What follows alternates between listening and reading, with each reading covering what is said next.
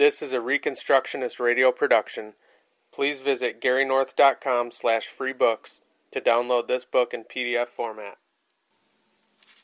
By this standard, The Authority of God's Law Today by Greg L. Bahnsen. Published by the Institute for Christian Economics, Tyler, Texas. Copyright 1985. Part 3 Antagonism to God's Law. Chapter 28 Autonomy and Antinomianism. Quote, Autonomous reasoning may reject our endorsement of the law of God for ethics, but autonomous ethics has nothing finally to offer in its place. End quote.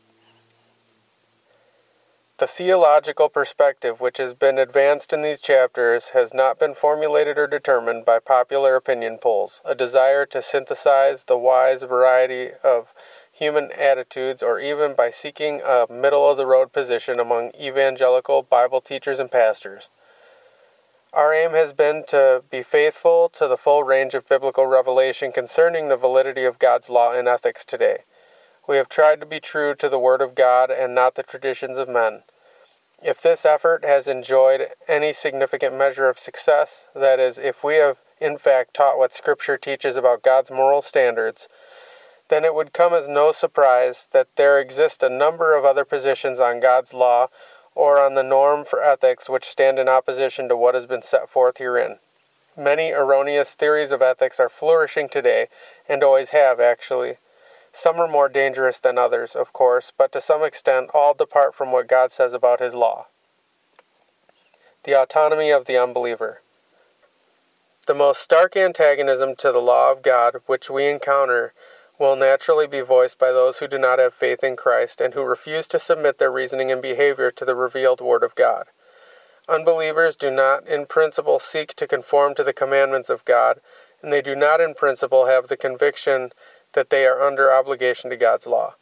Yet unbelievers are never without ethical assumptions, beliefs, and attitudes. Consequently, the thoughtful unbeliever will strive to formulate a philosophy of ethics for himself, if not for others, and his ethical reasoning will be characterized as autonomous. The word autonomy derives from two Greek words, autos, meaning self, and nomos, meaning law. To operate autonomously is to become a law unto yourself.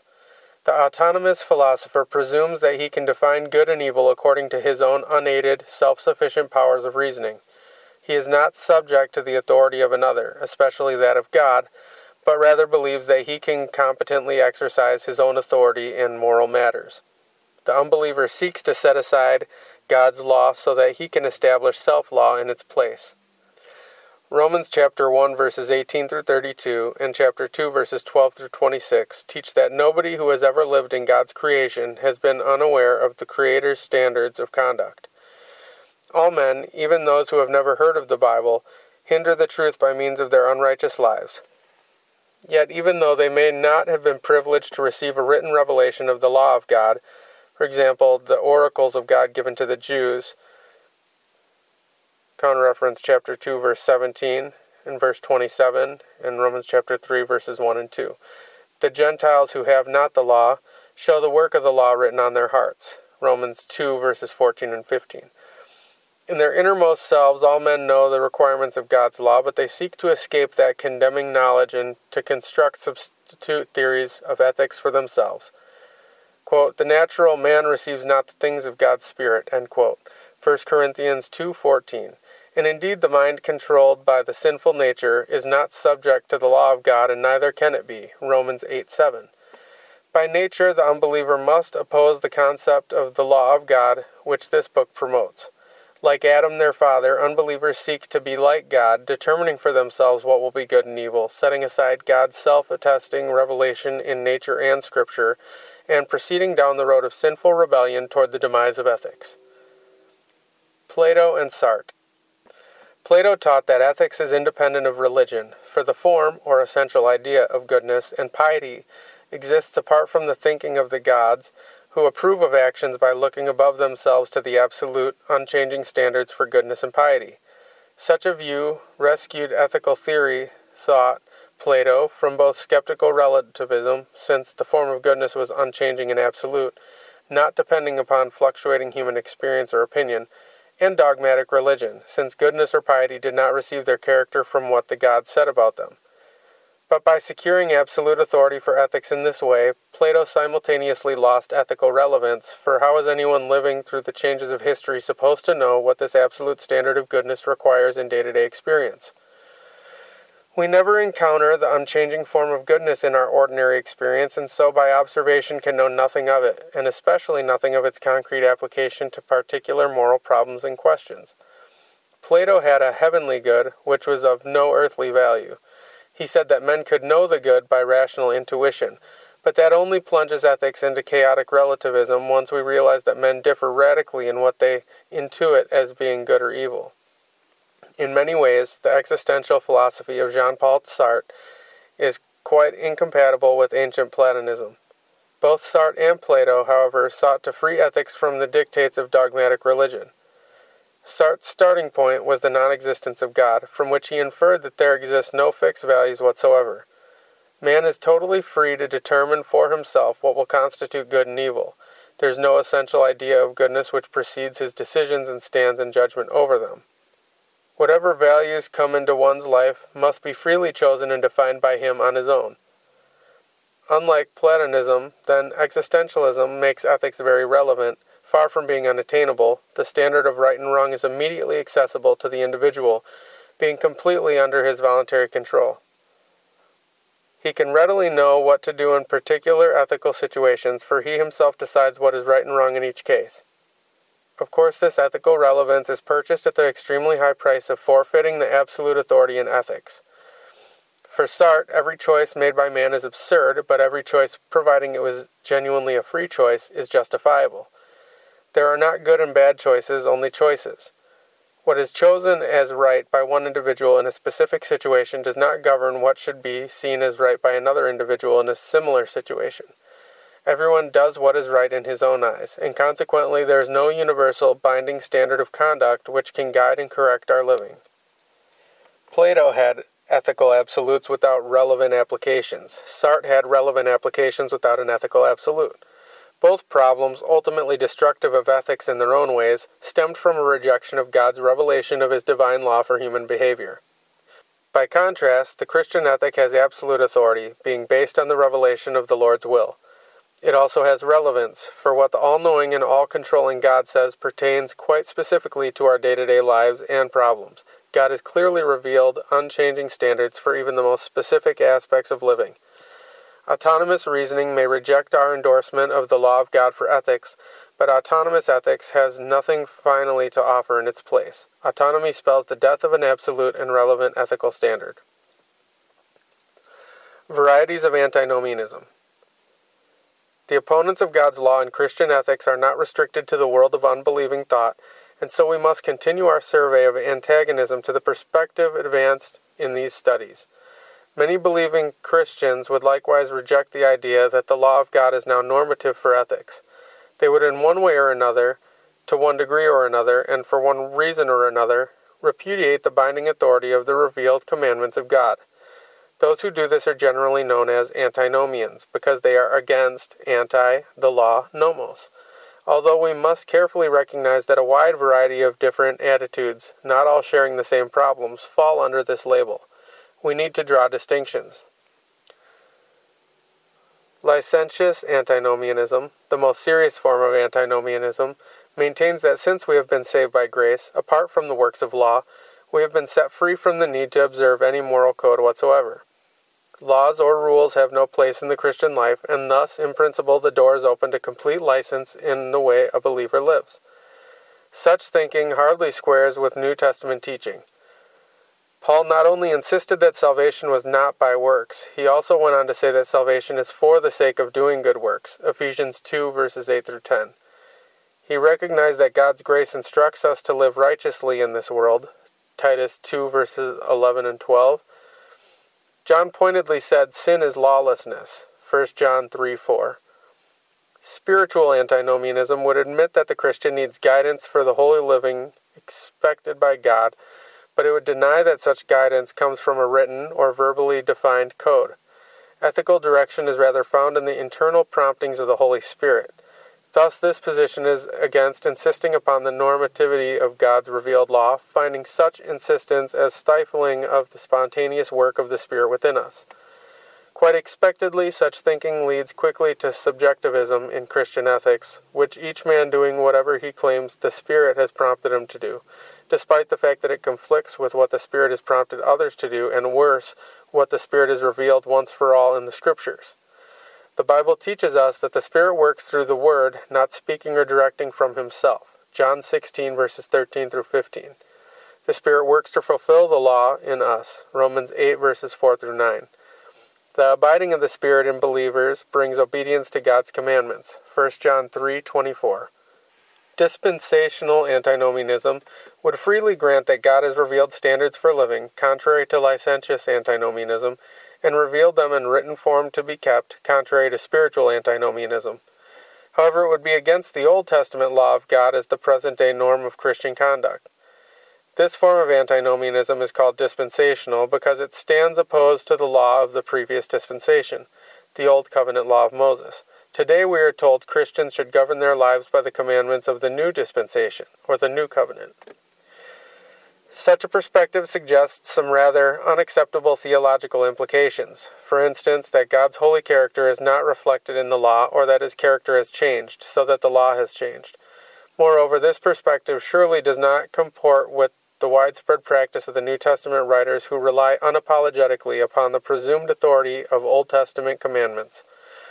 Then again, we have the explicit endorsement of the Old Testament law in statements like Matthew 5:19, quote, "Whoever breaks the least of these commandments and teaches men so shall be called least in the kingdom of heaven." End quote. Or in 2 Timothy 3 verses 16 through 17, James 2:10, etc. One wonders also about the ethical norms of the Old Testament, which the New Testament had no occasion to repeat. Are they no longer definitive for good and evil, say the prohibition of bestiality? However, the most obvious difficulty with dispensational antinomianism is that it does not do justice to the very wording of the New Covenant which it seeks to exalt. According to God's Word, the New Covenant would mean not the replacing of God's law or its abrogation, but rather its spiritual empowering within us. This is the new covenant. Quote, I will put my law in their inward parts. Jeremiah 31 33. Not a new law, but my law, the well known law revealed and known through Moses and the other Old Testament writers. Finally, we can mention latent antinomianism as an incipient brand of opposition to God's law. Latent antinomians are not explicitly antagonistic to the law, Instead, they would broadly endorse the Old Testament commandments. But at this point, they would take a smorgasbord approach to the collection of laws found in the Old Testament, accepting some and rejecting others as binding today on some other basis than specific revealed teaching. The latent antinomian is opposed to some laws in the Old Testament, and he has no biblical warrant to offer for his rejection of them. This is not an outright rejection of the category of law, nor of written law, nor of Old Testament law. It is only incipiently antinomian because at heart it opposes the binding authority of certain Old Testament commandments on non biblical grounds. If the principle of this practice were carried out consistently and self consciously, it would amount to genuine antinomianism. Latent antinomians usually want the Old Testament law, but not certain categories of it. Example, civil or not its full details. For example, case laws or penal sanctions. If those who felt this way could offer some attempted biblical justification for setting these portions of the law aside, then they might be theologically mistaken, but they would not be latently antinomian. It is the failure to let God's word govern which laws we take as binding and which laws we set aside that makes this position latently antinomian. Jesus said that man must live by every word that proceeds from God's mouth. Matthew 4 4. We cannot subtract from God's law then without his authorization. Deuteronomy 4 2. Over against the unbelieving attitude of autonomy, these studies have promoted theonomy, God's law, instead of being antinomian in either licentious, spiritual, dispensational, or latent ways. They have taken a pronomian stand. In ethics, we presume that God's law from the Old Testament remains normative for conduct until the lawgiver reveals otherwise. Self law in opposition to God's law are both incompatible with genuine ethical theory and practice. Chapter 29 Arguments against the law's general validity. quote, to insist that we are new covenant believers or that the Mosaic commandments must come to us through Christ is not to subtract anything from our obligation to the Old Testament law. These studies have found extensive biblical evidence for the position that God's law is fully binding for modern ethics, unless alterations have been revealed. We have seen that one must presume continuity of moral standards with the Old Testament, and this presumption holds for socio political portions of the law as much as with personal portions of the law. Only God's Word has sufficient authority to alter our obligation to previously revealed commandments from God. Some Christian teachers or writers would contend, however, that the law of God does not have a general validity in the age of the New Testament. They would attempt to marshal arguments against the conclusions to which we have been driven by our study of Scripture.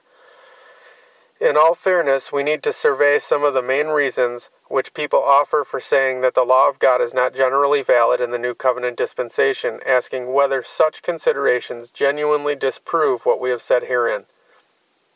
Matthew chapter 5 verses 17 through 19.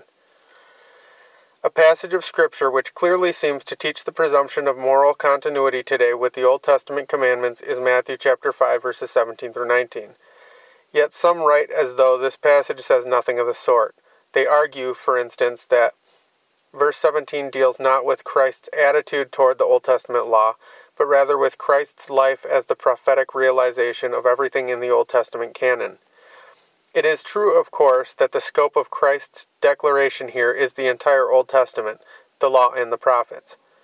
However, there is absolutely nothing in the context of the verse or its wording which touches on the life of Christ, in distinction from his teaching, or on prophecy typology.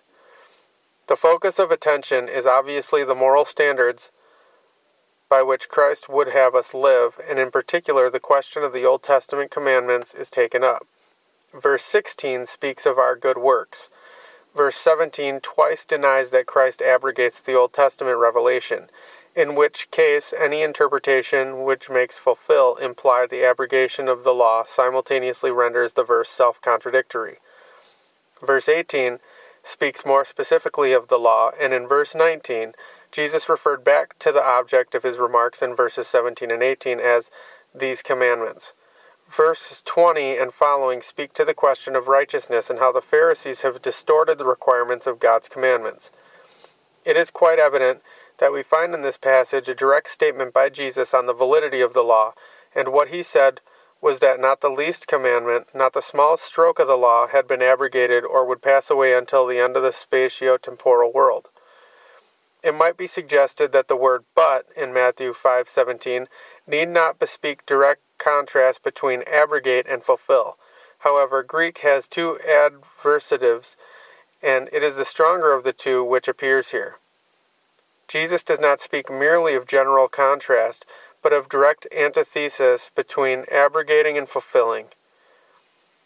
It might then be suggested that the negation, the not, in verse 17, need not be one of the absolute character, for elsewhere we read phrases in the New Testament which have the same form. Quote, not this, but that, end quote. And the obvious sense is one of relative negation. For example, not so much this as that.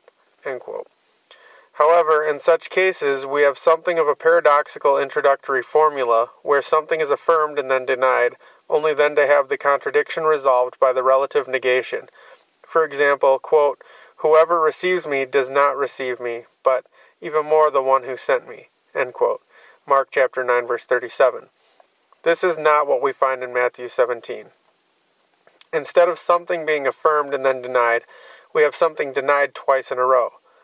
Quote, Think not that I came to abrogate the law or the prophets. I came not to abrogate. This is not a paradoxical introduction, but a downright emphatic denial of something. Matthew 5:17, along with the vast majority of instances of not this but that statements in Matthew's gospel, expresses strong contrast or antithesis, not relative negation. Others who oppose the general validity of the law in the New Testament might hope to come to terms with Matthew chapter 5 verses 17 through 19 by arguing that the subordinate clause until all comes to pass in verse 18 limits the validity of the law to the obedient ministry of Jesus Christ on earth. To do so, they have to read a great deal into a very colorless phrase with little distinctive character. The phrase in Greek says little more than until everything happens. The structure of the verse seems to make this phrase parallel to one which went before, one which specifically stated, until heaven and earth pass away.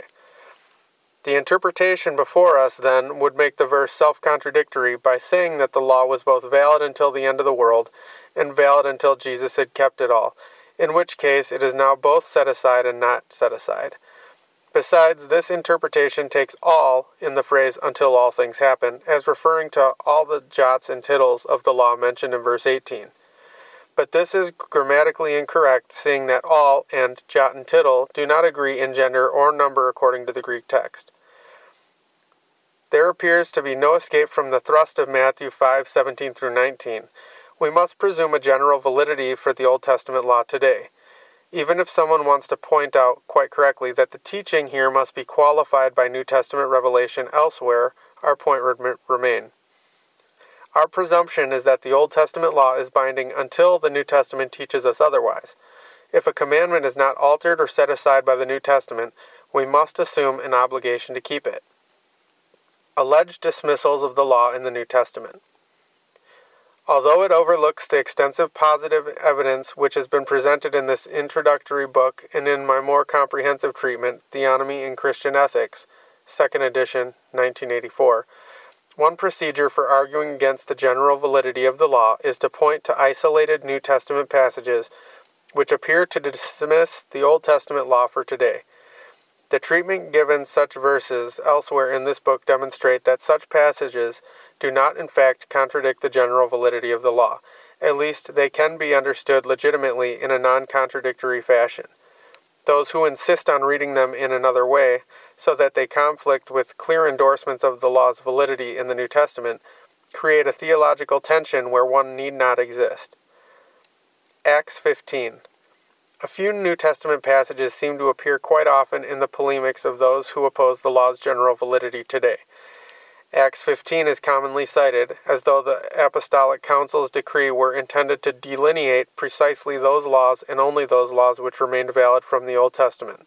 But such a view is incredible. According to it, since the Council did not forbid blasphemy and stealing, such behavior would be condoned today, the prohibition of these things not carrying over into the New Testament. 1 Corinthians chapter 9 verses 20 and 21. In 1 Corinthians 9 20 and 21, Paul says that he was not under the law and could behave as one without law. However, these remarks come in the context of saying that he behaved one way among the Jews and behaved another way among the Gentiles. The difference here was surely not one which pertained to moral matters, as though Paul was a thief among some people but not a thief among others but it had to be a difference pertaining to laws which separated Jews and Gentiles. Thus, Paul would be speaking here of the ceremonial laws which created a middle wall of partition. Ephesians chapter 2 verses 13 through 16. In order to minister to all men, Paul observed such laws among the Jews, but disregarded them among the Gentiles. All the while he declares, he was not without the law to God, but under law to Christ. Obviously, then, Paul is not dismissing the law of God. He kept the law under the authority of Christ and Christ himself. We know from elsewhere, for example Matthew 5:17 through 19, taught that every least commandment of the Old Testament was binding today. Galatians chapters 3 and 4. In Galatians 3 and 4, Paul speaks of a historical epoch wherein the law served as a prison master and as a tutor until the object of faith, Jesus Christ, came and made believers mature sons who no longer need such a tutor. Some people have seized such metaphors and statements and jumped to the hasty conclusion that the entire law of God, which Paul called holy, righteous, and good in Romans 7:12, is nothing but weak and beggarly rudiments, Galatians 4:9, which have now passed away. However, a better reading of Galatians will pay attention to the historical context.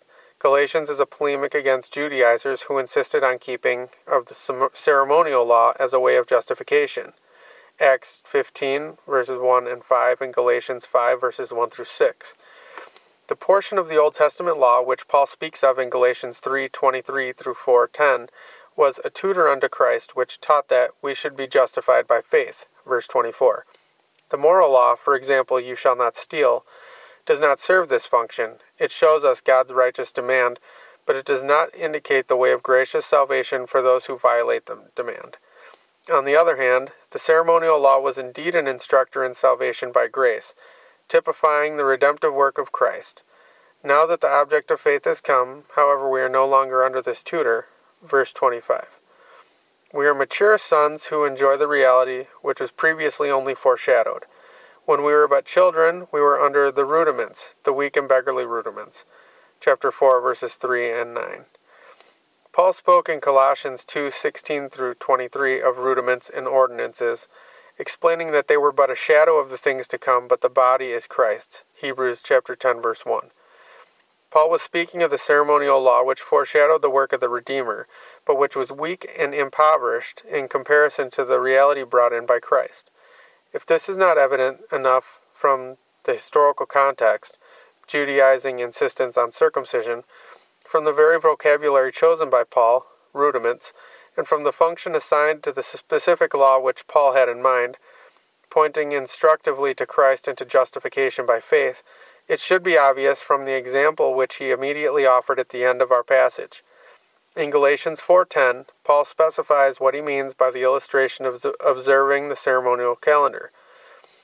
Galatians dismisses the shadows of the ceremonial law, but it endorses the continuing demand of the moral law of the Old Testament, as we see in Galatians chapter 5 verses 13 through 14 and 23b, where love and the fruit of the spirit are demanded in order to conform to the law.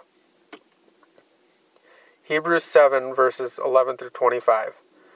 Another passage to which appeal is commonly made by those who oppose the law's general validity today is Hebrews 7, 11 through 25, for it speaks in verse 12 of a necessary change of the law. If we consult the passage carefully, however, it will be clear that the change which is in mind here is a particular or singular change pertaining to a requirement for the priesthood. The priesthood has been changed from the Levitical order to the order of Melchizedek in verses 11 and 12, which obviously points to the fact that the priests spoken of in Hebrews need not come from the particular tribe of Levi chosen in the Mosaic law to serve the altar, verses 13 and 14. Instead, the great high priest, Jesus Christ, came in the likeness of Melchizedek, quote, not according to the law of a fleshly requirement, namely Levitical family origin, end quote so that there has been a setting aside of foregoing commandment, in order that a better hope promised in Psalm 110, verse 4, might be realized. This is in verses 15 through 21. This singular change in the law is, first, one which pertains to the ceremonial law, and thus it does not contradict the general validity of the Old Testament law as presented in this book. Second, this change is said to be a necessary change arising from its ceremonial character and from the scriptural teaching that the final high priest would come after the order of Melchizedek. This kind of necessity does not prove that any other law of God has been changed, unless it too is ceremonial in nature and dictated by the Word of God Himself. Consequently, Hebrews 7 does not stand in opposition to the presumption that the Old Testament law is binding today until God's Word teaches us otherwise. Theological considerations about Revelation and the Covenant.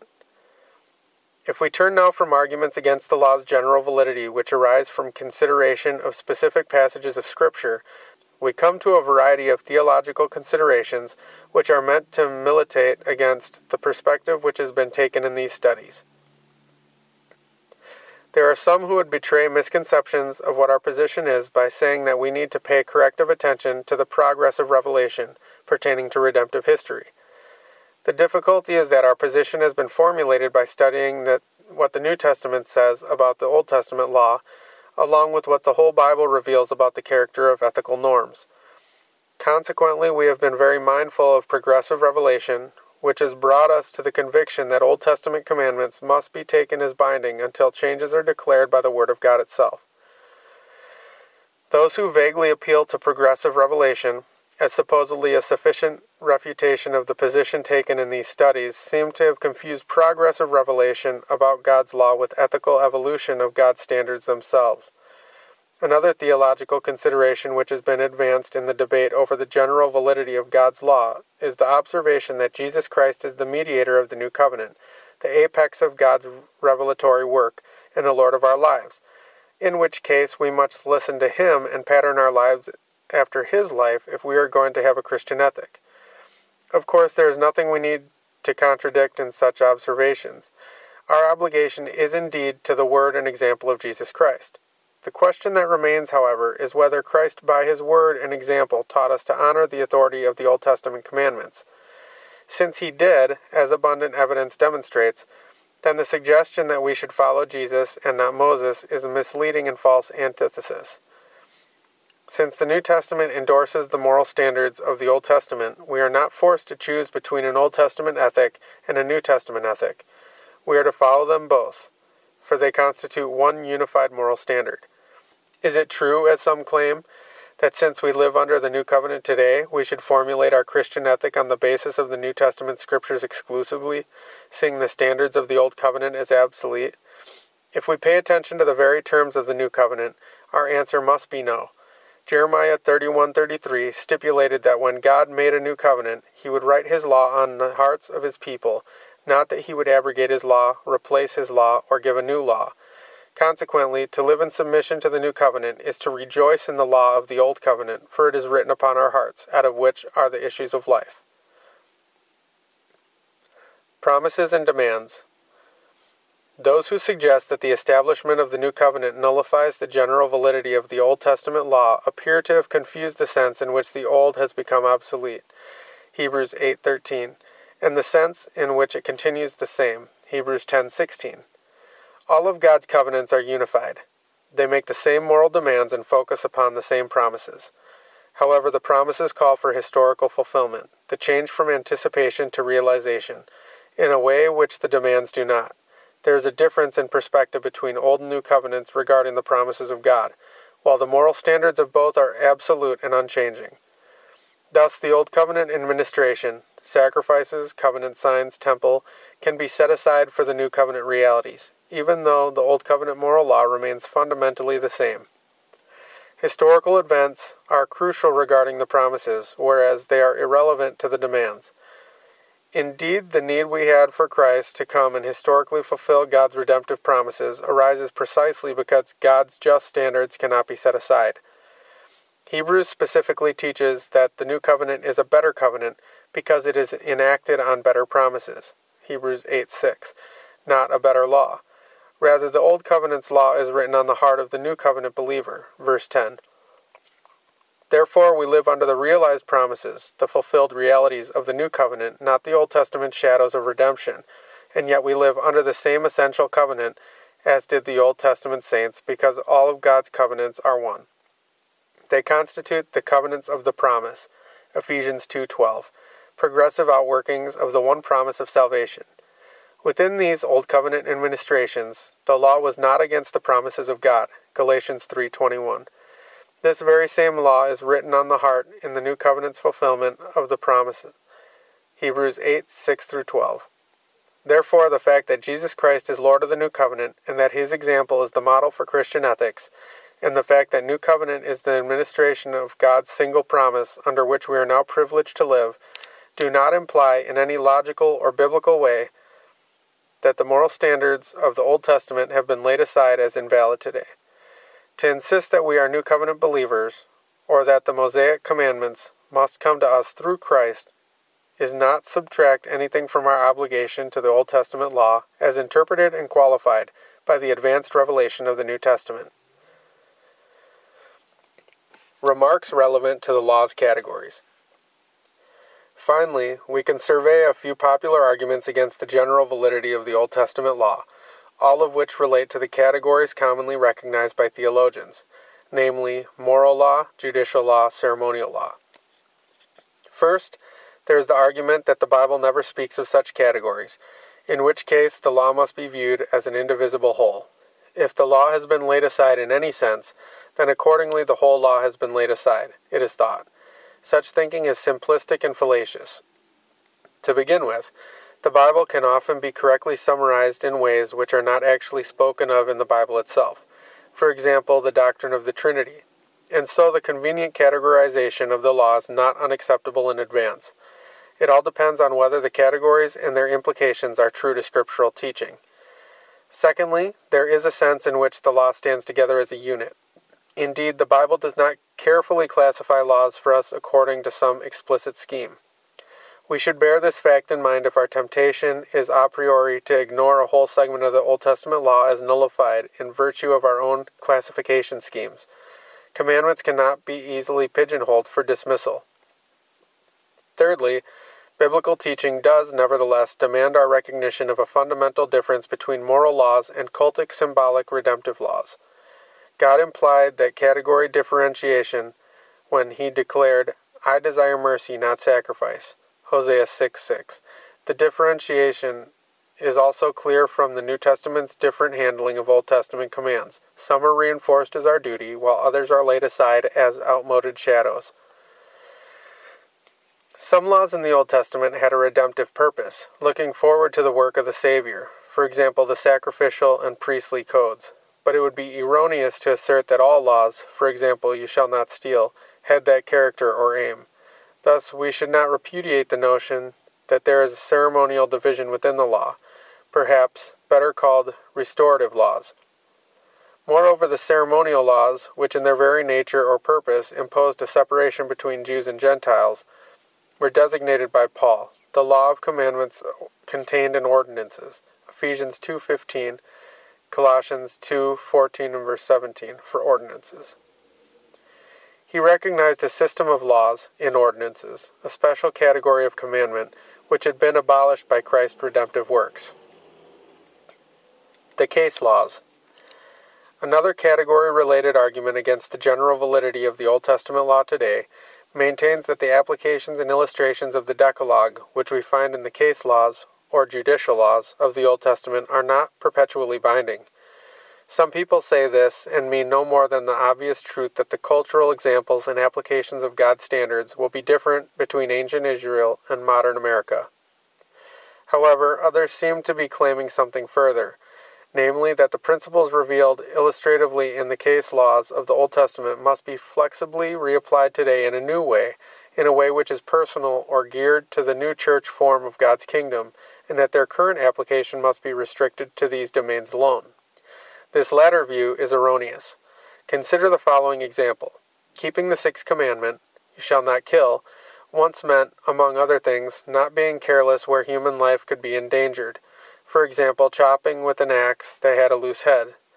To say that this defining specification of the sixth commandment means is no longer applicable, that is, to say that carelessness when life is endangered is now morally acceptable, for example, one may legitimately drive with poor brakes is in fact to alter the very meaning and requirement of the sixth commandment. It is to tamper with what God intends by his commandments. If we change God's case law explanations and applications, the principles they illustrate or teach, then we will have to answer for tampering with the intended meaning of his word. To say that the sixth commandment is perpetually binding, but not the related judicial or case laws, is to render you shall not kill an arbitrary label which covered one kind of conduct in the Old Testament but is pa- pasted over a different kind of conduct in the New. Since the case law's principles define the Decalogue, the case law's principles, in their full scope, personal and social, ecclesiastical and civil, are as perpetual as the Decalogue itself. Thus, the New Testament practice, which we have previously observed, is to cite the case laws of the Old Testament as readily as, and right along with, the Ten Commandments. For example, Christ's list of moral duties rehearsed for the rich young ruler in Mark 10:19 includes you shall not defraud right along with the decalogue. Conclusion. We have examined specific New Testament texts and reflected upon various theological themes, but in none of them have we have yet to find any convincing evidence which runs counter to the perspective formulated in this book.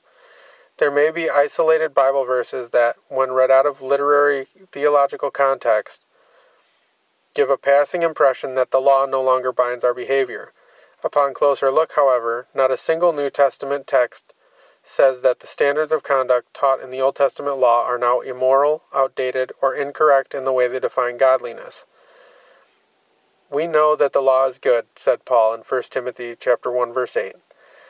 In a similar fashion, there may be certain concepts or theological considerations that initially suggest a passing away of the law of the Old Covenant. When correctly understood and biblically analyzed, however, None of these theological themes logically implies the repeal of the moral standards of the Old Covenant. If they did, we could have no principled objection to situationism or cultural relativism. We would forfeit the objective, absolute, universal authority of biblical morality. Paul's presupposition was clear. Quote, now we know that whatsoever things the law says, it speaks to them who are under the law, in order that every mouth may be stopped and all the world may be brought under the judgment of God. End quote. Romans 3:19. Cogan arguments against the goodness and universal validity of the moral standards taught in the Old Testament law have simply not been found. Critics have failed to offer us a non arbitrary, scripturally grounded, unambiguous principle by which they may altogether disregard the Old Testament's definition of good and bad behavior or attitudes, or, even tougher, by which they can distinguish between valid and invalid portions of the Old Testament moral instruction. The general validity of God's law for our day, apart from particular biblically based qualifications on it, cannot successfully be evaded. The Reconstructionist Radio Podcast Network brings to you a complete lineup of podcasts where you will hear practical and tactical theology. Our desire is not simply that you consume our shows, but that you also live out your faith in every area of life. We can talk all day long about these things, but if we fail to put them into practice, then we fail as ambassadors of Jesus Christ our King. Subscribe now to your favorite Reconstructionist Radio Podcast Network shows or you can subscribe to the Reconstructionist Radio Master Feed, where all of the content we produce, including the audiobooks and audio articles, will pop up as soon as they are available. And don't forget to visit ReconstructionistRadio.com to volunteer as a narrator or to partner with this ministry financially. May the Holy Spirit stir you into action for Christ and His kingdom